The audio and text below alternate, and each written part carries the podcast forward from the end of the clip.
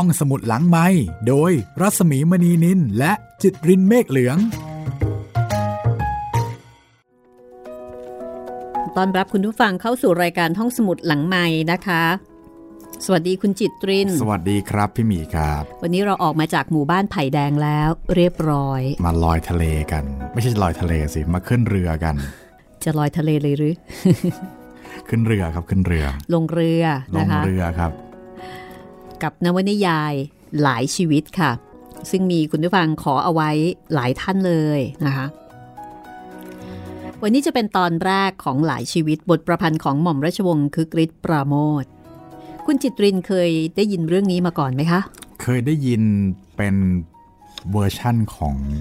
นักเขียนชาวต่างชาตินะครับที่เป็นบนสะพานแล้วแล้วก็มีคนมาหลายๆคนอะไรประมาณนี้ครับแล้วก็เคยคุยเรื่องนี้กับพ่อแล้วพ่อก็บอกว่าเออเนี่ยของไทยก็มี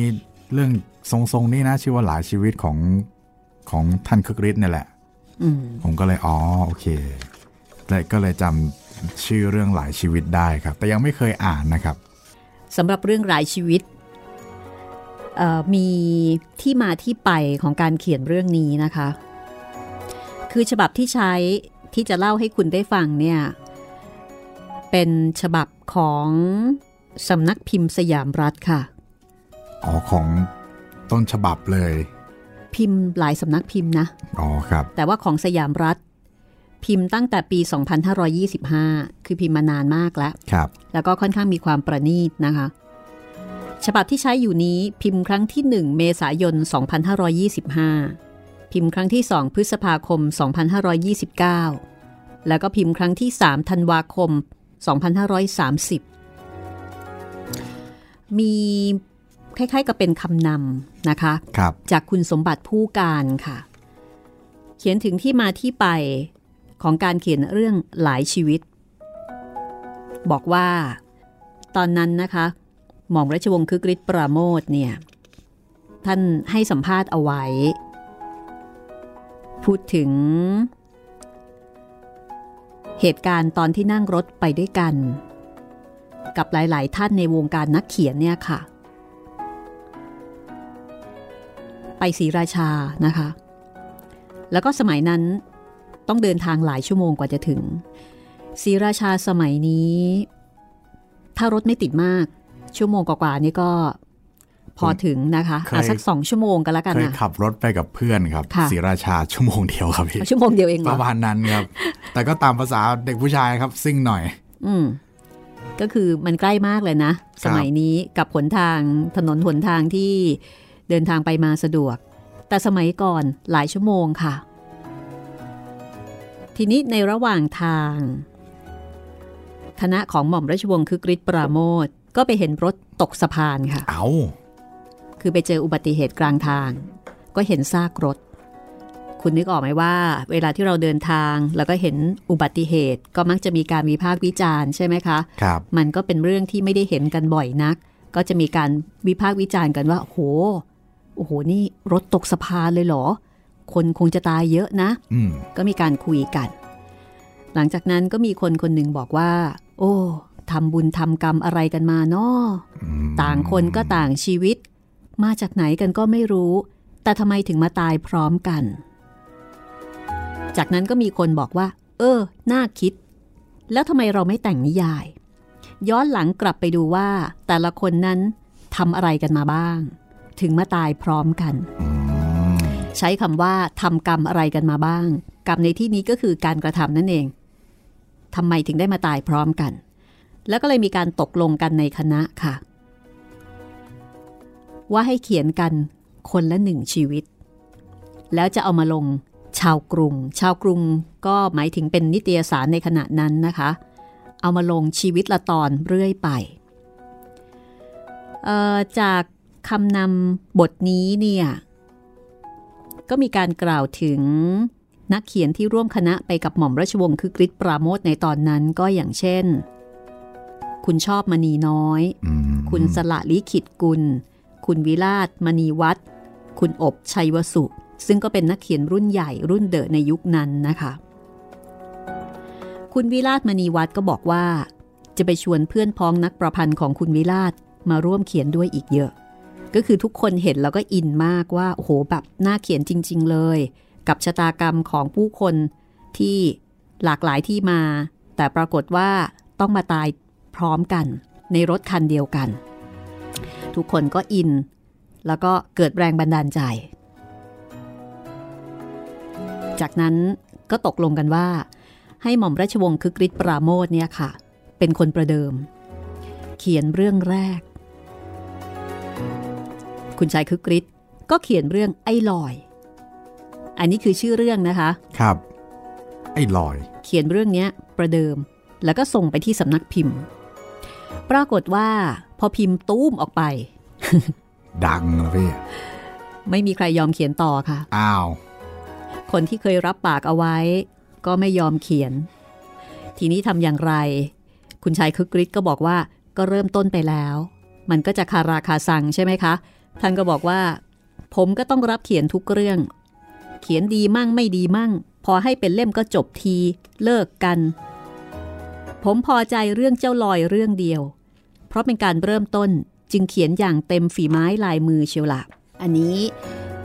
เก็บมาจากส่วนหนึ่งของการให้สัมภาษณ์นิตยสารถนนหนังสือค่ะซึ่งหม่อมราชวงศ์คึกฤทธิ์ปราโมทเป็นผู้ให้สัมภาษณ์กับคณะนิตยสารเล่มนั้นยุคนั้นประมาณต้นปีสองพันห้าร้อยยี่สิบแปดและนิตยสารถนนหนังสือก็ได้นำบทสัมภาษณ์ทั้งหมดมาตีพิมพ์ในฉบับเดือนกรกฎาคมในปีเดียวกันก็คือสองพันห้าร้อยยี่สิบแปดนี่เป็นที่มาค่ะของนวนิยายหลายชีวิตแล้วก็ดูเหมือนว่าเรื่องแรกคือเรื่องเจ้าลอยเนี่ยจะเป็นเรื่องเอกของหนังสือเล่มนี้แต่จริงๆชอบอีกหลายชีวิตในเรื่องนี้นะครับมีเสน่ห์ไปคนละแบบที่ไม่ใช่ชีวิตเจ้าลอยคนเดียวใช่คือในมุมมองของคนเขียนกับมุมมองของคนอ่านเนี่ยบางทีอาจจะไม่ตรงกันคนเขียนก็จะมองในมุมของคนเขียนแต่ว่าคนที่อ่านซึ่งมีพื้นฐานมีรสนิยมมีอะไรต่อมีอะไรที่อาจจะไม่เหมือนคนเขียนเนี่ยก็อาจจะชื่นชอบตัวละครที่แตกต่างไปจากคนเขียนก็ได้อืมใช่ครับอย่างในเรื่องนี้ดูเหมือนว่าคุณชายคึกฤทธิ์เนี่ยชอบเฉพาะเรื่องนี้เพราะว่าเป็นเรื่องแรกที่ท่านตั้งอกตั้งใจเขียนมากครับแต่ต้องให้คุณผู้ฟังติดตามกันเองค่ะเพราะว่านอกเหนือจากเรื่องเจ้าลอยเรื่องอื่นๆก็มีเสน่ห์ไม่น้อยและก็น่าติดตามก็ตามชื่อหลายชีวิตเลยนะพี่ใช่หลายชีวิตจริงๆเพราะฉะนั้นวันนี้เราจะมาเริ่มที่เรื่องของเจ้าลอยค่ะ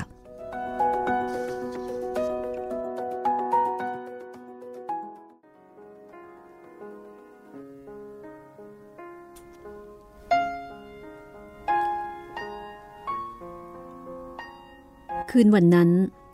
ฝนตกหนักพายุพัดอย่างแรงเรือเมล์โดยสารลำหนึ่งแล่นออกจากบ้านแพนมุ่งหน้าสู่พระนครบรรทุกผู้โดยสารเต็มเพียบแล่นฝ่ากระแสน้ำท่ามกลางเสียงฝนและพายุที่เพิ่มกำลังรุนแรงขึ้นทุกทีขณะนั้นเป็นเวลาค่ำมืดสนิทคนโดยสารบางคนงอตัวเอนลงหลับในเนื้อที่เท่าที่พอจะหาได้บางคนก็นั่งกอดเข่าเหม่อมองไปข้างหน้าซึ่งมีแต่ความมืดเสียงฝนเสียงลมกระทบผ้าใบที่กั้นข้างเรือเกือบจะดังกรบเครื่องยนต์นั้นเสียสิ้นแต่เรือยนต์ลำนั้นก็ยังแล่นก้าวหน้าคืบคลานออกไปด้วยความพยายามเหมือนกับว่าเป็นสัตว์มีชีวิตที่ถูกบรรทุกด้วยสัมภาระอันหนักแล้วก็ถูกต้อนตีให้เดินไปตามทางที่ลำบากกันดารเสียงพูดเสียงคุยในหมู่คนโดยสารซึ่งดังอยู่เมื่อเรือเริ่มออกจากท่านั้นค่อยๆเงียบลงไปคงเหลือแต่เสียงลมเสียงฝนและความกระเทือนแห่งเครื่องยนต์ที่แสดงให้รู้ได้ว่าเรือลำนั้นยังเดินอยู่นานๆก็มีเสียงคนหาวดังๆหรือถอนหายใจเสียงคนเปลี่ยนท่านั่งหรือหยิบข้าวของที่ติดตัวมาดังสลับขึ้นเป็นครั้งคราว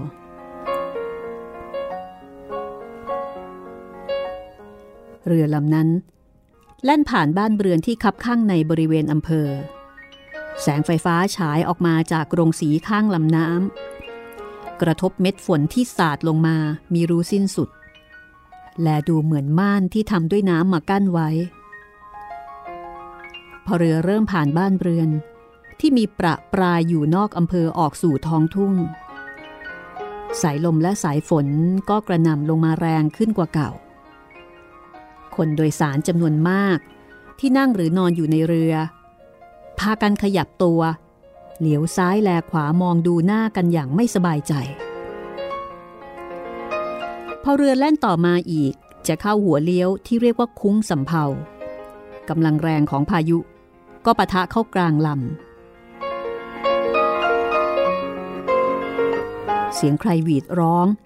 เสียงตะโกนเสียงเด็กร้องจ้าขึ้นด้วยความตกใจที่กำลังหลับอยู่ก็ทะลึ่งตัวขึ้นสุดแรงทุกคนถลันตัวพุ่งเข้าใส่กราบที่มีได้เอียงทันใดนั้นเรือก็โครงกลับมาอีกทางหนึ่งด้วยกำลังถ่วงสุดเวียงท่ามกลางเสียงร้องที่ฟังไม่ได้สับและเสียงรัวกระดิ่งของนายท้ายซึ่งดึงสายกระดิ่งด้วยความตกใจปราศจากสัญญาณใดๆและเรือนั้นก็คว่ำลงทันทีเครื่องยนต์ในเรือยังคงเดินต่อไปอีกครู่หนึ่งสั่นและสะท้านอย่างแรงแล้วก็หยุดเงียบท้องน้ำมืดสนิททั้งฝนและพายุดูเหมือนจะเพิ่มกำลังแรงขึ้นเสียงคนตะโกนโบกเวกเรียกหากันในท่ามกลางความมืดแต่เสียงนั้นลอยไกลออกไปตามกระแสน้ำที่พัดเชี่ยวในที่สุดเสียงทุกอย่างก็หมดไปเหลือแต่เพียงเสียงลมเสียงฝนและเสียงกระแสน้ำกระทบผ่านต้นอ้อต้นแขมและรากลำพูที่ริมตลิ่ง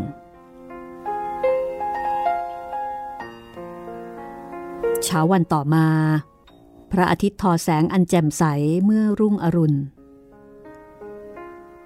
น้ำฝนที่ติดอยู่ตามใบไม้ก่อหญ้าต้องแสงอาทิตย์เป็นประกายเมฆฝนที่ทะมึนอยู่เมื่อกลางคืนคงเหลือในสภาพเหมือนปุยนุ่นเล็กๆที่ถูกลมพัดปลิวไปติดขอบฟ้านกยางฝูงหนึ่งบินผ่านท้องน้ำตรงคุ้งสำเภาไปอย่างเชื่องช้ามุ่งหน้าไปหากินกลางทุ่งเริ่มวันใหม่ด้วยอาการอันแจ่มใสเหมือนกับเด็กที่ยิ้มเบิกบานทั้งน้ำตากรมการอำเภอเจ้าหน้าที่ตำรวจกำนันผู้ใหญ่บ้านและราษฎรแถวนั้นอีกมากมายที่มาช่วยเหลือผู้ประสบภัยแต่กลางดึกต่างพากันแหงนหน้าขึ้นดูฟ้าแล้วก็ก้มหน้าทำหน้าที่อันขมขื่นบีบรัดใจของแต่ละคนต่อไปบนตลิ่งท่ามกลางแสงแดดเรื่อเรืองยามอรุณมีศพคนที่จมน้ำตายแต่เมื่อคืนวางเรียงอยู่มากมายหลายศพทุกศพยังสดแล้วก็ดูเหมือนคนนอนหลับ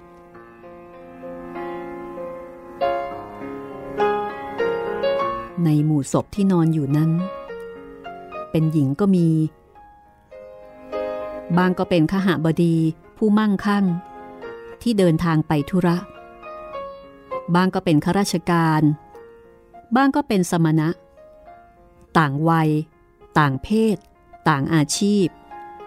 แต่ละคนเคยมีอาชีพมีลมหายใจ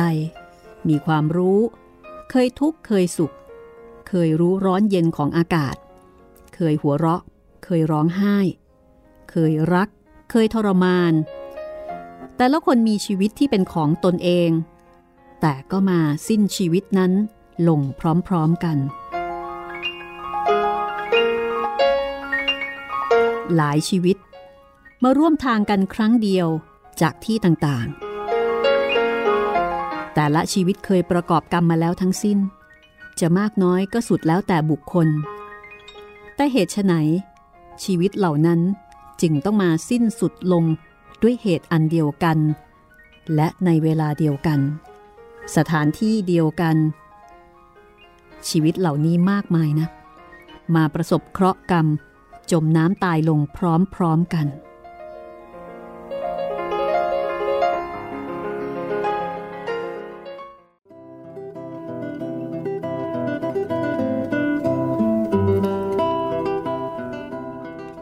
เช้าวันนั้นเป็นวันหน้าหนาวยายพริ้มก่อไฟแล้วก็นั่งผิงกองไฟอยู่ครู่หนึ่งขณะนั้นเองหูของแกก็ได้ยินเสียงเด็กร้องแว่วๆดังขึ้นใกล้ๆบ้านแกรู้สึกสงสัยเป็นนักหนาเพราะบ้านแกอยู่ห่างบ้านคนอื่นและแกก็อยู่ด้วยกันสองคนกับเจ้าเถิกหลานชายอายุเก้าขวบของแกซึ่งขณะนี้ยังนอนหลับสบายอยู่ในมุ้งยายพริมเงี่ยหูฟังให้แน่ใจแต่เสียงเด็กร้องนั้นก็ดังอยู่เรื่อยแกนั่งอยู่นิ่งๆต่อไปอีกครู่หนึ่งตัดสินใจไม่ถูกว่าจะทำอย่างไรเสียงนั้นดังมาจากท่าน้ำหน้าเรือนดังอยู่เรื่อยๆไม่ยอมหยุดจนในที่สุดยายพริมก็พระจากกองไฟฉวยตะเกียงที่ตามด้วยน้ำมันปลาสร้อยแสงริบหรี่เดินออกจากเรือนไปยังตีนท่าพอถึงตีนท่ายายพริมก็แลเห็นหม้อถนนใบหนึ่งลอยมาติดอยู่ในหม้อนั้นมีเด็กผู้ชายเกิดใหม่กำลังตะเบงเสียงร้องเหมือนกับจะเรียกให้คนช่วยยายพริมใจหายวาบรีบก้าวลงบันไดไปยกเอาหม้อนั้นขึ้นมาอย่างบรรจงแกค่อยๆอุ้มเด็กนั้นขึ้นมาจากหม้อแล้วก็กอดเอาไว้กับอกเมื่อได้รับความอบอุ่นจากตัวยายพริมเด็กนั้นก็หยุดร้องแล้วก็เริ่มไซหน้าไปตามหน้าอกยายพริมพอแกเอาหัวนมของแกที่แห้งแล้งมาแล้วหลายปีใส่เข้าที่ปากเด็กนั้นก็ดูดอย่างพอใจไปจนหลับยายพริมนั่งอยู่ที่หัวบันไดนั้นนานลืมความหนาวจากอากาศนั้นเสียสิ้นมีแต่ความอบอุ่นอันเกิดจากความรักความเมตตาที่แกทุ่มเทให้กับเด็กน้อยที่ไม่มีผู้ใดปรารถนานี้นับแต่นาทีแรกที่แกหยิบขึ้นมาจากหม้อ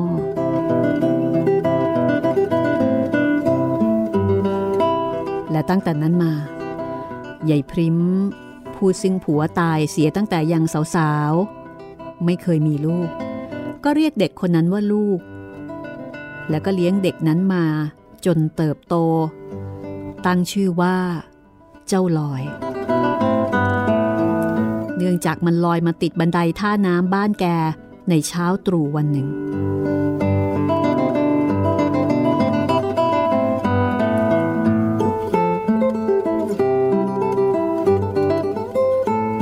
่งยายพริมแกไม่รู้ว่า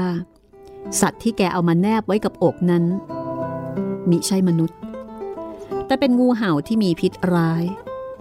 เมื่อได้ความอบอุ่นจนฟื้นชีวิตขึ้นมาแล้วก็จะกัดเอาร่างที่ให้ความอบอุ่นให้ชีวิตแก่มันนั่นเอง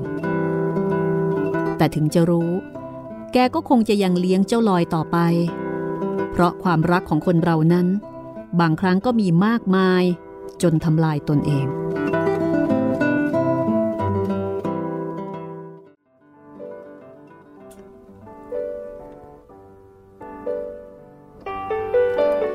ยายพริมมีอาชีพขายผักผลไม้และก็ของจุกจิกอีกหลายอย่างเช่นพุทราแผ่นและเครื่องจันอับวันหนึ่งหนึ่งยายพริมก็จะพายเรือออกจากบ้านแต่เช้าเที่ยวพายเรือเร่ขายของไปจนตกบ่ายจึงกลับบ้านเมื่อเจ้าลอยยังเป็นเด็กสอนเดินยายพริมก็ให้เจ้าเถิกหลานชายคอยเลี้ยงดูอยู่ที่บ้านแต่พอเจ้าลอยอายุได้สัก แปดเก้า ขวบยายพริมแกก็เอาใส่หัวเรือให้พายหัวไปทุกวันเจ้าลอยหน้าตาดีใครเห็นใครรักบางคนที่ไม่เคยซื้อของจากเรือยายพริมก็เริ่มซื้อซื้อเพราะความน่ารักน่าเอ็นดูของเจ้าลอยมันร้องเรียกอยู่ที่หัวเรือระหว่างนั้นยายพริมก็ทำมาค้าขึ้นคือขายของดีขึ้นเก็บหอมรอมริบซื้อทองใส่ข้อมือแล้วก็ซื้อสวนซื้อนาเอาไว้ได้บ้างเป็นที่รู้กันทั่วไปในละแวกบ้านว่ายายพริมมีฐานะดีขึ้นกว่าแต่ก่อนถ้าใครมาพูดถึงเรื่องนี้กับยายพริมแกก็จะรับปากว่าจริงทุกครั้งไปพร้อมให้เหตุผลว่า ไอ้ลอยมันนำลาบมาให้ตั้งแต่เลี้ยงมันมาฉันก็ทำมาค้าขึ้นมาตลอดเห็นจะเป็นบุญของเด็กที่มันสร้างสมมาฉันเองก็ตัวคนเดียวไม่มีลูกมีเต้าหาได้ก็เก็บเอาไว้ให้มันนั่นแหละเพราะได้เลี้ยงมันมาเหมือนลูกพ่อแม่ของมันเข้าใส่หม้อลอยน้ำทิ้งมันเสียแต่แรกเกิด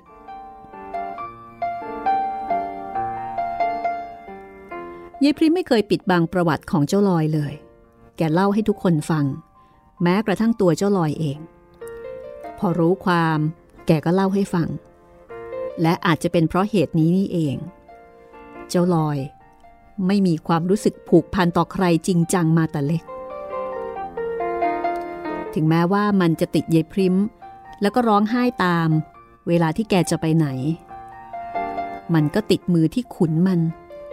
มือที่คอยป้อนข้าวซื้อขนมให้มันกินเท่านั้นเองความรู้สึกที่ลึกซึ้งเกินไปกว่านี้เจ้าลอยไม่รู้จักส่วนเจ้าเถิกซึ่งยายพริมสอนให้ลอยเรียกว่าพี่นั้นเป็นเด็กอารมณ์ดีและก็รักเจ้าลอยเหมือนกับน้องของตัวแท้ๆพอลอยมันรู้ความมันก็ข่มขู่เจ้าเถิกทุกอย่างเจ้าเถิกก็ตามใจและบางเวลาที่เจ้าเถิกจะขัดใจบ้างลอยก็ขู่ว่าจะฟ้องยายพริมถึงความผิดต่างๆที่เจ้าเถิกมักจะทำอยู่เสมอเจ้าเถิกก็ต้องยอมตามใจมันทุกครั้งไป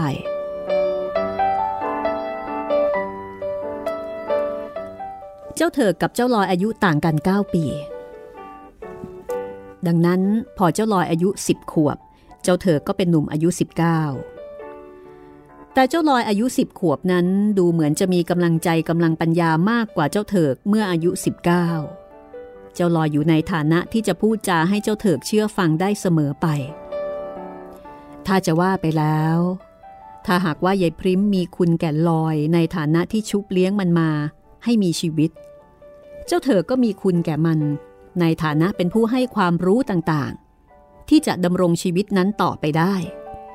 เจ้าเถิกสอนเจ้าลอยให้รู้จักลงเบ็ดทอดแหบอกให้รู้ว่ารูปลาไหลอยู่ที่ไหนสอนให้รู้จักลูกปลาหมอเป็นๆมาเกี่ยวเบ็ดเป็นเหยื่อล่อปลาช่อนสอนให้ดักนกดักหนูแล้วก็จักสารสอนให้มัดตอกเวลาที่จะมุงหลังคาสอนให้เลื่อยไม้ใส่กบ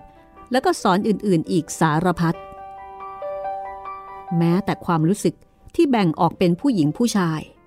ลอยมันก็ได้มาจากเจ้าเถิกทั้งสิ้นวันหนึ่งลอยตามเจ้าเถิกไปช่วยเขาเกี่ยวข้าวที่ทุ่งหลังบ้านพอตกกลางวันคนที่ไปเกี่ยวข้าวก็กลับมานั่งกินของที่เขาจัดเลี้ยงแขกใต้ร่มไม้ใกล้ๆกับลานนวดข้าวกินข้าวกันเสร็จแล้วต่างคนก็ถือเขียวมุ่งหน้าไปยังกลางทุ่งลอยมันยังเป็นเด็กไม่มีใครสนใจเหลียวแลมันจึงหลบอยู่ใต้ต้นไม้แล้วก็ตั้งใจว่าจะนอนอยู่ที่นั่นจนบ่ายลอยมันนอนอยู่ที่นั่นอยู่พักใหญ่ได้ยินเสียงคนพูดจากันหนุงหนิงเบาๆอยู่หลังกองฟางที่อยู่ไม่ไกลนักด้วยความสนใจประสาเด็กลอยค่อยๆเลียบเคียงแฝงคนาเข้าไปใกล้ๆค่อยๆชะโงกหน้าไปดูว่าเจ้าของเสียงนั้นจะเป็นใครมันก็แลเห็นเจ้าเถิกกับหญิงเพื่อนบ้านรุ่นสาวอีกคนหนึ่งนั่งชิดกันจนผิดสังเกตจะว่าคุยกันตามปกติก็ไม่ใช่เพราะว่าลอยมันจับคำไม่ได้ว่าเสียงเบาๆที่ออกมาจากปากเจ้าเถิกและหญิงสาวคนนั้นมีความหมายเป็นคำพูดว่าอย่างไรมือของเจ้าเถิกก็ไม่ได้อยู่กับที่แต่เที่ยวจับคลำลูบไล้เข้าไปใต้เสื้อผ้าสีน้ำเงินที่ปกคลุมร่างของหญิงผู้นั้นอยู่ลอยมันอ้าปากเกือบจะตะโกนร้องเย้าเจ้าเถิกเล่นอย่างเคยแต่เสียงนั้นก็แห้งเหือดหายไปในลำคอ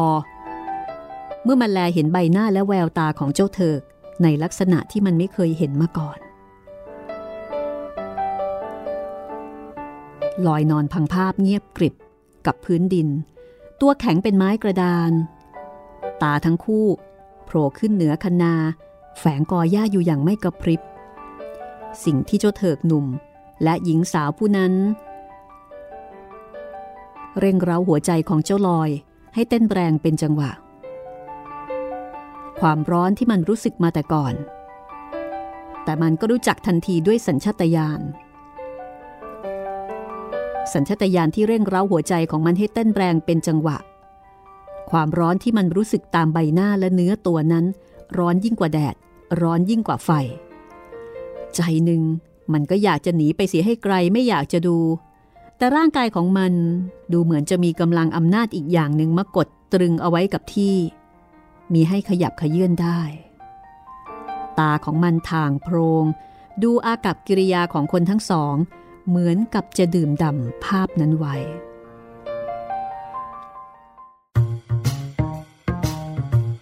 ห้องสมุดหลังไมค์โดยรัศมีมณีนินและจิตรินเมฆเหลือง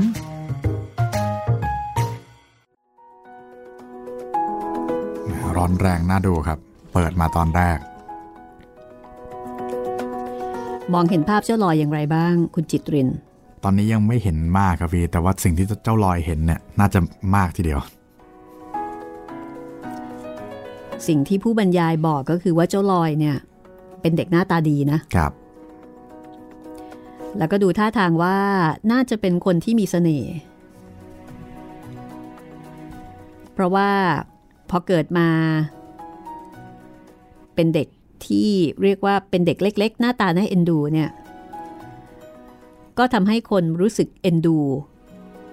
แล้วก็มาซื้อของยายพริมมากขึ้นครับคือต้องเป็นเด็กที่หน้าตาน่ารักน่าเอ็นดูแล้วก็น่าจะเป็นเด็กฉลาดใช่ไหมน่าจะน่าจะอย่างนั้นแหละครับพี่เพราะว่าอายุไม่มากเท่าไหร่แต่ก็ดูจะมีอิทธิพลเหนือกว่าเจ้าเถิกซึ่งเป็นรุ่นพี่ที่อายุห่างกว่ากันนี้ไม่น้อยเลยทีเดียวไม่แน่ใจว่าจะห่างกว่ากันนี่เก้าปีเลยนะไม่แน่ใจเลยว่าฉลาดหรือว่าเหลี่ยมจัดดีก็น่าจะเป็นทั้งสองอย่างนะครับคืออาจจะเป็นเด็กที่ฉลาดแกมโกงอะไรประมาณนั้นอาจจะประมาณนั้นนะพี่เพราะฉะนั้นภาพของเจ้าลอยที่เราเห็นตอนนี้ก็คือโอเคเป็นเด็กหน้าตาดีครับเป็นเด็กฉลาดแต่ขณะเดียวกันก็เป็นเด็กฉลาดแกมโกงเป็นคนมีเล่ห์เหลี่ยมพอสมควรเลยในขณะที่เจ้าเถิกเจ้าเถิกก็ถ้าตามนี้ก็ดูจะเป็นคนที่จริงใจกับเจ้าลอยนะครับก็ถือเหมือนว่าโอเครักเหมือนน้องเหมือนน้องชายเหมือนน้องเหมือนนุ่งคนหนึ่งแล้วก็ยอมลงให้กับเจ้าลอยใช่กับการที่คนอายุน้อยกว่าจะยอมลงให้ก็น่าจะมาจากความรักนี่แหละครับแต่เจ้าลอยจะรักเจ้าเถิกแบบพี่ชายหรือไม่นั้นอันนี้ยังไม่รู้นะยังไม่ปรากฏนะคะครับนี่คือเรื่องเจ้าลอยค่ะซึ่งเป็นตอนเริ่มต้นชีวิตของเจ้าลอยซึ่งหลังจากนี้นะคะเจ้าลอยก็จะมีชีวิตที่โลดแล่นไปอีกยาวนานพอสมควรผ่านอะไรต่อมีอะไรมากมายอันนี้เป็นเพียงจุดเริ่มต้นแล้วก็ชีวิตของเจ้าลอยก็จะมีผลต่อชีวิตของยายพริมและชีวิตของเจ้าเถิกด้วยค่ะ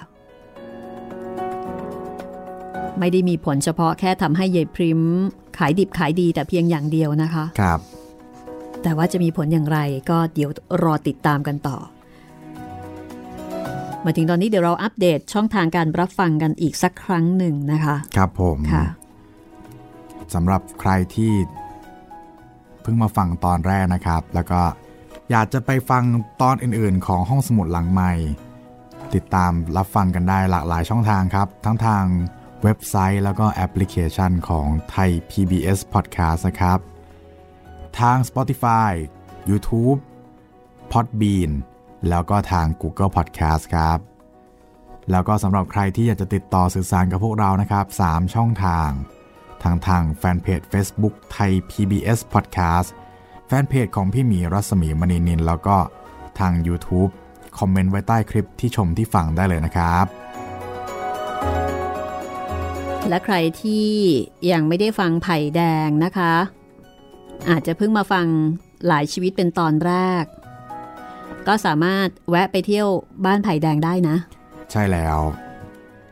ไปเที่ยวกันยาวๆสิบเจ็ดตอนได้เลยนะครับทางช่องทางที่กล่าวไปข้างต้นจะแวะไปเที่ยวที่นั่นก่อนก็ได้ค่ะครับแล้วค่อยวนกลับมาฟังหลายชีวิตค่ะ ก็มีหลายคนที่เวลาฟังเนี่ยจะไม่ได้ฟังแบบตอนต่อตอนครับรอจบแล้วค่อยฟังรวดเดียวอันนี้เป็นคนที่ชอบฟังต่อเนื่องอะเนาะใช่เขาก็จะรอรอได้แต่ว่าที่ขอที่เดียวจบขณะเดียวกันบางท่านก็เป็นอีกสไตล์หนึ่งบางท่านนี่รอไม่ได้ต้องเมื่อไหนเมื่อนั้นเลยอยากรู้ว่าจะเป็นยังไงเพราะฉะนั้นก็จะฟังพอออกมาก็ฟังเก็บไปทีละตอนทีละตอนครับเอาที่สบายใจเลยนะคะได้หมดถ้าสดชื่นครับแต่เราก็จะมีการอัปเดตตอนใหม่ทุกวันจันทร์ถึงศุกร์ใช่แล้วค่ะก็ติดตามได้ที่นี่นะคะไทย พี บี เอส Podcast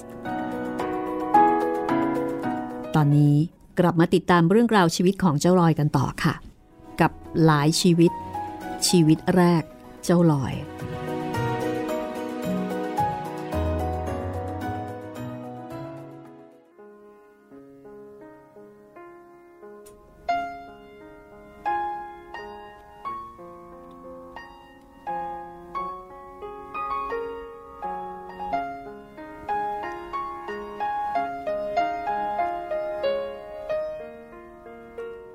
ในขณะที่เจ้าลอยแอบดูเจ้าเถิกกับหญิงสาวคนหนึ่งเจ้าลอยรู้สึกว่าหัวใจของมันกำลังจะวิวขาดจากตัวไปทุกสิ่งผ่านพ้นไปเหมือนกับพายุที่สงบลงอย่างกระทันหันหญิงสาวผู้นั้นพลิกตัวนอนคว่ำเอาหน้าซบกับกองฟางด้วยความอายเจ้าเถิกคุกเข่าขึ้นดึงกางเกงที่ลงมาพันอยู่รอบเขาให้กลับขึ้นมารอบเอวแล้วก็จูบลาผู้หญิงคนนั้นที่ท้ายทอยฟอดหนึ่งแล้วก็ฉวยเคียวที่วางอยู่ข้างตัวรีบสาวเท้าเดินจากหลังกองฟางมุ่งหน้าตรงไปยังหมู่เพื่อนฝูงอีกหลายคน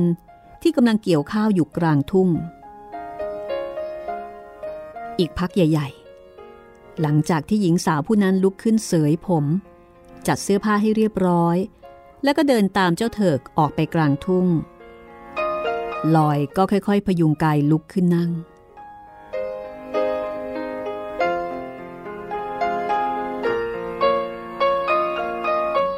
และตั้งแต่นั้นมาเจ้าลอยก็เริ่มมองผู้หญิงด้วยสายตาที่กว้างขวางกว่าเก่าและจากปากคำของเจ้าเถิกผู้ซึ่งลอยและเล็มซักถามอยู่บ่อยๆลอยมันก็รู้ความว่าผู้หญิงและผู้ชายเกิดมาทำไมและเพื่ออะไรอาการและร่างกายของคนที่เป็นหนุ่มสาวแล้วเป็นอย่างไรซึ่งเจ้าเธอก็ไม่ได้ปิดบังบอกให้รู้และแสดงให้ดูจนสิ้นมีอยู่อย่างเดียวที่เจ้าเธอมันมิได้พูดถึงสิ่งนั้นคือความรักระหว่างผู้หญิงและผู้ชายความรักที่จะเป็นข้อผูกมัดความรักที่จะทำให้การกระทำอันเกิดจากกามกิเลสเป็นของบริสุทธิ์ความรักที่จะเรียกร้องความเสียสละและความเห็นใจความรักที่จะเป็นน้ำประสานให้คนต่างเพศสองคนกลายเป็นคนเดียวกันความรักอย่างนี้เจ้าเถิกในวัยสิบเก้าปีมิได้พูดถึงเลยเพราะมันเองก็ไม่รู้จักมันก็เลยไร้ปัญญาที่จะนำมาอธิบายให้ลอยเข้าใจได้ด้วยคำพูด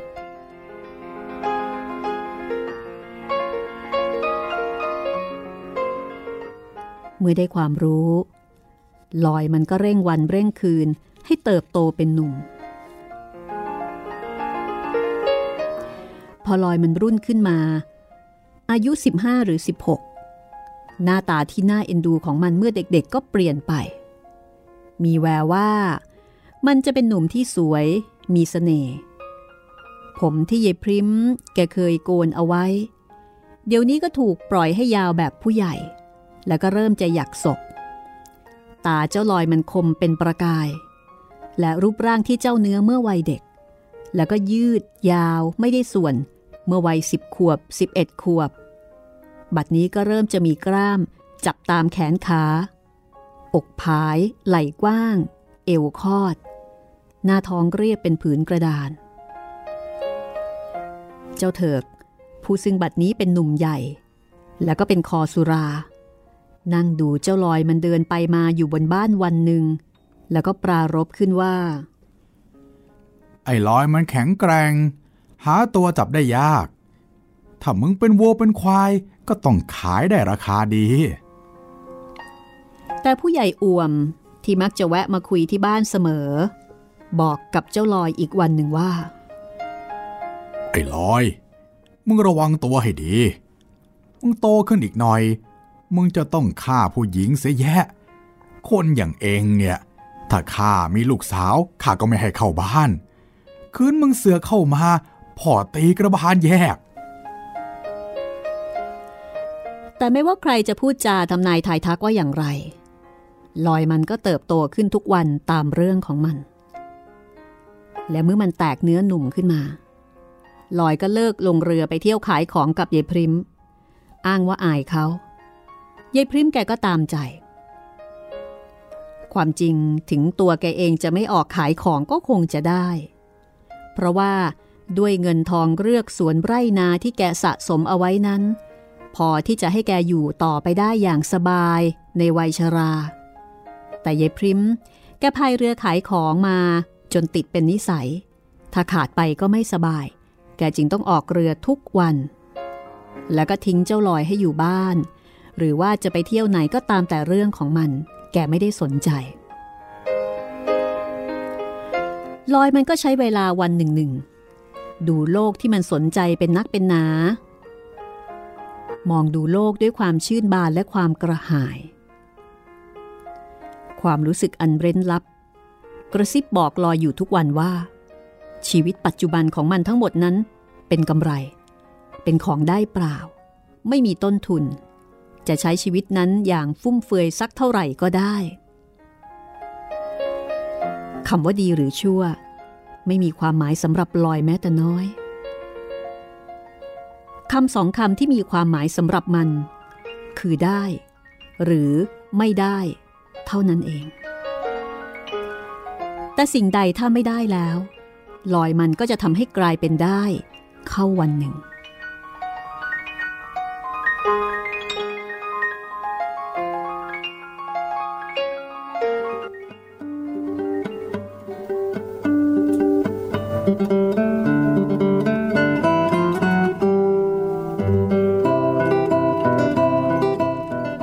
เกือบทุกวันลอยจะพายเรือเล็กไปเที่ยวที่ตลาดเอาเรือจอดเข้าที่บันไดน้ำข้างคลองหน้าตลาดแล้วก็ขึ้นไปพูดเล่นพูดหัวกับเพื่อนฝูงรุ่นเดียวกันตามร้านตัดผมร้านกาแฟตลาดใกล้บ้านลอยไม่ใช่ตลาดใหญ่มีตลาดสดขายผักปลาแล้วก็เนื้อสัตว์อยู่ห่างริมน้ำเข้าไปเล็กน้อยด้านหน้าริมคลองเป็นห้องแถวไม้สร้างไปตามยาวราวๆสิบกว่าห้องคนในละแวกบ้านนั้นไม่ว่าจะไปซื้อหรือไปขายที่ตลาดในเวลาไม่นานก็ต้องรู้จักคุ้นเคยกันทุกคนไปลอยมันเป็นเด็กหน้าตาดีชอบเล่นหัวนิสัยรื่นเริงจึงรู้จักคนได้โดยง่ายและก็ทั่วถึงและคนคนหนึ่งที่คุ้นเคยกับลอยมาแต่เด็กก็คือแม่ค้าของชำร้านใหญ่ในตลาดที่คนทั่วไปเรียกว่าเจ๊ทองคำเจ๊ทองคำเป็นลูกจีนอายุราวๆสามสิบเจ๊ทองคำเป็นเมียจีนเฮงเจ้าของร้านชำตั้งแต่ยังสาวๆอายุสิบหกหรือสิบเจ็ดมีลูกสาวกับเจ๊กเฮงคนหนึ่งอ่อนกว่าลอย สองถึงสาม ปีเริ่มจะแตกเนื้อสาวขึ้นมาเหมือนกันแต่เจ๊กเฮงตายเสียนานแล้วเจ๊ทองคำก็เลยเป็นม่ายแต่ยังสาวครอบครองร้านค้าขายเลี้ยงลูกสาวที่แกตั้งชื่อว่าสวนเจ๊ทองคำรู้จักลอยตั้งแต่มันยังเล็กตั้งแต่สมัยที่ลอยยังนั่งหัวเรือยายพริมขายผักฉะนั้นเมื่อลอยมันรุ่นหนุ่มขึ้นมาเที่ยวตลาดเดินผ่านร้านทีไรแกก็ทักทายมันด้วยอารมณ์ดีเสมอลอยก็ทักทายตอบอย่างเด็กพูดกับผู้ใหญ่ทุกครั้งที่มันผ่านร้าน ลอยมองดูนางสวนลูกของเจ๊ทองคำอย่างมีความหมายนางสวนยังเป็นเด็กสาวๆพอเห็นเจ้าลอยมองก็แลบลิ้นหลอกให้บ้างแต่ลอยมันก็หัวเราะทุกครั้งไปไม่ได้ถือโกรธต่อมาลอยก็ฝากตัวกับเจ๊ทองคำทุกครั้งที่ลอยมาเที่ยวตลาดมันมักจะมานั่งที่ร้านนานๆจนบ่ายหรือพรบจึงจะกลับระหว่างนั้นเจ๊ทองคำก็จะเรียกใช้สอยหรือว่าใช้มันให้วิ่งซื้อของมันก็ยินดีรับทำจนเจ๊ทองคำเกิดความปราณีเจ้าลอยจะไปมาอย่างไรก็ไม่ได้รังเกียจ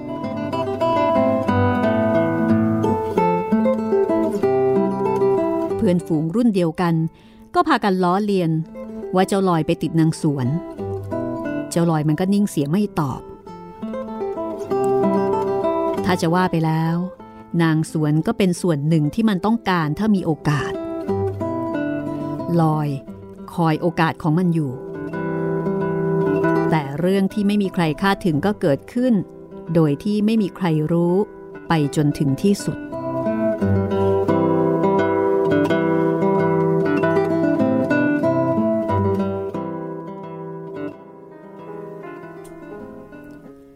วันหนึ่งตอนกลางวันฝนตกหนักที่ตลาดเงียบคน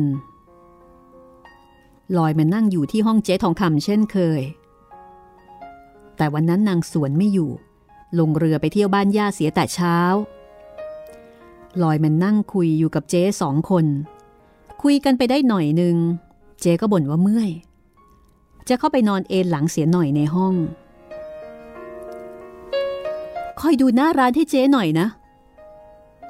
เจ๊สั่งเมื่อลุกขึ้นเดินจะเข้าไปข้างในนี่เจ๊เจ๊เมื่อยหรือเปล่าฉันนวดให้เอาไหมลอยมันก็ถามขึ้นอย่างเด็กที่ต้องการประจบผู้ใหญ่ ไม่เอาละอย่างเองนวดเดี๋ยวข้าก็เส้นแผลงตายเท่านั้นเองเอาฉันนวดเป็นจริงๆนะเจ๊ยายแกหัดให้ฉันนวดมาตั้งแต่เล็กเลยเดี๋ยวนี้ใครๆเขาก็วานฉันเท่านั้นแหละอืมงั้นเหรอไหนเองว่าเป็นงั้นก็ลองนวดข้าไปสักหน่อยมันปวดแถวๆบ้านเอวเสียจริงๆเจ๊พูดแล้วก็เดินเข้าไปในห้องเจ้าลอยมันก็เดินตามเข้าไปติดๆในขณะนั้นฝนยังตกหนักอยู่เรื่อยๆบรรยากาศทั่วไปมืดครึ้มภายในห้องนอนเล็กๆนั้นก็ยิ่งมืดมวลหนักขึ้นไปอีกลอยมานวดเจ๊ที่ล้มตัวลงนอนบนเสื่ออย่างบรรจงเหมือนกับว่าจะหยิบเอาความปวดเมื่อยออกจากตัวด้วยมือของมันที่กดลงไปตามแข้งขาเจ๊เป็นผู้ใหญ่คนหนึ่งที่มันต้องประจบประแจงเอาใจเพราะเจ๊เป็นเจ้าของนางสวนที่ลอยมันอยากได้ลอยกดตามขาเจ๊ไปเรื่อยๆเสียงเจ๊ครางเบาๆด้วยความพอใจลอยมันนวดต่อไปสักครู่หนึ่งมันก็รู้สึกว่ามือของมันเริ่มกำขากำเนื้อที่อยู่ตรงหน้านั้นด้วยกำลังแรงที่มันไม่ได้ตั้งใจตอนนี้สิ่งที่นอนอยู่ตรงหน้านั้นไม่ใช่เจ๊ที่มันเคยนึกถึงเสียแล้วแต่เป็นผู้หญิงคนหนึ่งมีเนื้อมีหนังมีความร้อนในตัวจับแล้วอุ่นมือเป็นสิ่งที่มันเคยใฝ่ฝันเคยต้องการเป็นกรรมสิทธิ์สิ่งที่มันรู้ว่าได้หัวใจของลอยเต้นถี่แรงขึ้นเลือดฉีดขึ้นสมองเหมือนอย่างเมื่อวันที่ไปช่วยเขาเกี่ยวข้าวกลางทุ่งมือของมันเริ่มไขว่คว้าต่อไปฝ่ายเจ๊ก็นอนหลับตานิ่งเหมือนกับหลับอยู่คนเดียวไม่มีลอยอยู่ในห้องไม่นานนักเพียงชั่วครู่เดียวไม่ทันที่ใครจะสังเกตลอยมันก็เดินเรื่อยๆจากห้องออกมาหน้าร้านมันยืนบิดตัวแล้วสลัดแข้งขาอย่างสบายกล้ามเนื้อทุกส่วนเต้นระริกเหมือนกับว่า ลอยเป็นสัตว์ที่กำลังลำพองมันมองออกไปเบื้องหน้าตอนนี้ฝนเริ่มจะซาลงแล้วมันสูดหายใจอย่างแรงรู้ว่าฝนตกลงมานั้นทำให้แผ่นดินชุ่มชื่นทำให้อากาศสดบริสุทธิ์ชาวบ้านพากันรองน้ำไว้ใช้ได้เต็มตุ่มเต็มโอ่งเต็มเหมือนกับชีวิตของมันได้เต็มแล้วอย่างเมื่อกี้แต่น้ำฝนในโอ่งนั้นพรุ่งนี้ก็จะพร่องไปลอยมันรู้ว่าตัวมันเองก็จะเป็นเช่นเดียวกันแต่มันไม่วิตกจะเป็นไรมีฝนตกแล้วก็หายแล้วก็ตกอีกเจ้าเถิกเคยเล่าให้มันฟังถึงเรื่องต่างๆแต่คำบอกเล่าของเจ้าเถิกมีแต่ความแห้งแล้งซึ่งทำให้มันกระหายวันนี้มันได้ความรู้จากเจ๊เต็มตามที่เจ้าเถิกเคยสอนไว้คราวนี้ความแห้งแล้งไม่มีความกระหายนั้นก็ถูกบำบัดไปลอยมันยืนยืดตัวขึ้นอีกครั้งหนึ่งเบ่งหน้าอกออกเต็มที่แล้วมันก็เริ่มทำสิ่งที่ไม่เคยทำมาแต่ก่อนโดยการเอื้อมมือไปเปิดขวดโหลที่เจ๊ใส่ขนมแห้งๆไว้ขายเช่นถั่วลิสงตัดเปลือกส้มโอแช่อิ่มแล้วก็ฝอยทองกรอบเปิดขวดแล้วก็เอามือล้วงลงไปหยิบขนมมากินจากขวดโน้นบ้างขวดนี้บ้างประดุจว่าของทั้งร้านมิใช่ของใครอื่นแต่เป็นของมันแต่ผู้เดียวซึ่งในใจจริงของลอยมันก็นึกว่าเป็นเช่นนั้น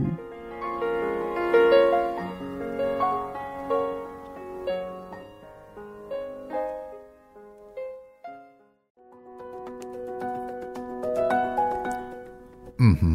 มคนละสไตล์กับไผ่แดงเลยเนาะพี่เรื่องนี้ดูมีความดราม่าแล้วก็เข้าใจชีวิตพูดถึงชีวิตของคนได้ลึกซึ้งมากกว่าไผ่แดงไผ่แดงอาจจะมีอารมณ์ขันเยอะแต่ว่าอันนี้นี่โอ้โหเน้นๆอารมณ์ล้วนๆมองเห็นอะไรบ้างคะต้องถามคุณผู้ฟังและถามคุณจิตรินนะคะว่าตอนแรกของเจ้าลอยมองเห็นอะไรในตัวเจ้าลอยบ้างจากคำบรรยายของผู้เขียนเอ่อจริงๆก็เป็นจะเรียกว่าธรรมดาของเด็กผู้ชายได้ไหมครับพี่ที่พอเริ่มเห็นเริ่มเห็นอะไรที่ไม่เคยเห็นตอนเด็กๆมาอย่างเช่นพอเมื่อก่อนก็มองผู้หญิงเป็นผู้หญิงแต่พอโตขึ้นแล้วก็เห็นอะไรบางอย่างมาแล้วก็อาจจะมองผู้หญิงไม่เหมือนเดิมคือสมัยก่อนเนาะเกี่ยวกับเรื่องของเพศศึกษามันน้อยนะพี่ก็เรียนรู้ไปตามประสาใช่ไหมคะสมัยนั้นก็ไม่ได้มีสื่ออะไรตามตามดีตามเกิดตามประสาตามมีตามเกิดตามธรรมชาติเห็นอะไรมาก็เข้าใจอย่างนั้นแต่สิ่งหนึ่งที่เจ้าลอยไม่ได้เรียนรู้ก็คือความรักระหว่างชายหญิงคือได้เรียนรู้เกี่ยวกับเรื่องของเรื่องของความใคร่จากเจ้าเธอแล้วก็เป็นการเรียนรู้แบบแอบเห็นใจเต้นระทึกแต่ความรักเนี่ยไม่ได้เรียนรู้เพราะว่าเจ้าลอยอยู่กับยายพริมซึ่งเป็นสาวโสดใช่ไหมคะครับไม่มีโอกาสได้เรียนรู้ความรักระหว่างพ่อกับแม่เออจริงๆอาจจะสิ่งที่ลอยคิดอาจจะเป็นความรักแต่ในแบบที่ลอยรู้นะณช่วงเวลานั้นณช่วงวัยนั้นก็ได้นะพี่เพราะว่าเหมือนแบบหลายๆคนเด็กๆหลายๆคนหรือว่าเพื่อนวัยๆผมเนี่ยหลายๆคนก็เข้าใจว่าความใคร่เนี่ยคือความรักในในณขณะช่วงวัยนั้นก็เดี๋ยวลองติดตามต่อไปนะคะครับว่าสุดท้ายในชีวิตของลอยจะต้องไปจบอยู่ตรงไหนหรือว่าทำไมถึงต้องมาขึ้นเรือคือชีวิตของเจ้าลอยเนี่ยจะเป็นชีวิตที่ทำให้เกิดคำถามหลายคำถามเหมือนกันนะคะกับบทประพันธ์ชิ้นนี้ของหม่อมราชวงศ์คือกฤษปราโมทแล้วก็ต้องบอกว่าเรื่องนี้เนี่ยก็เหมือนกับเรื่องสั้นเรื่องหนึ่งแต่จริงๆแล้วนะคะ ในอีกด้านหนึ่งอันนี้เป็นงานกึ่งกึ่งอีโรติกชั้นดีเลยทีเดียวนะคะไม่ได้บรรยายอะไรมากเลยไม่ได้โป๊ไม่ได้เปลือยไม่ได้อะไรใดๆทั้งสิ้นแต่ด้วยความรู้สึกนะพี่แต่ว่าทำให้เห็นภาพมีความรู้สึกนะคะอันนี้ต้องบอกว่าเข้าใจเลยค่ะว่าพอท่านเขียนเรื่องเจ้าลอยมาแล้วเนี่ยบรรดานักเขียนต่างๆบอกว่าโอ้ยทางนั้นไม่เขียนต่อละหลีกทางท่านเขียนต่อไปจนกระทั่งจบเถิดติดตามตอนต่อไปของเจ้าลอยได้นะคะครับซึ่งหลังจากนี้ค่ะชีวิตของเจ้าลอยมันก็จะลอยขึ้นเรื่อยๆแต่ว่าจะลอยไปสู่อะไรอันนี้ยังไม่บอกนะคะเดี๋ยวสปอยค่ะเดี๋ยวไม่สนุกโหจะลอยไปในทางที่ดีหรือทางที่ร้ายกันแน่เนี่ยแต่มันมีศักยภาพในการที่จะลอยไปได้ในหนทางที่เจ้าลอยเลือกแล้วครับนะคะมีศักยภาพสูงทีเดียวเชียวค่ะสำหรับเจ้าลอยคนนี้วันนี้ห้องสมุดหลังไมค์นะคะเราสองคนลาไปก่อนค่ะสวัสดีค่ะสวัสดีค่ะห้องสมุดหลังไมค์โดยรัศมีมณีนินและจิตรินเมฆเหลือง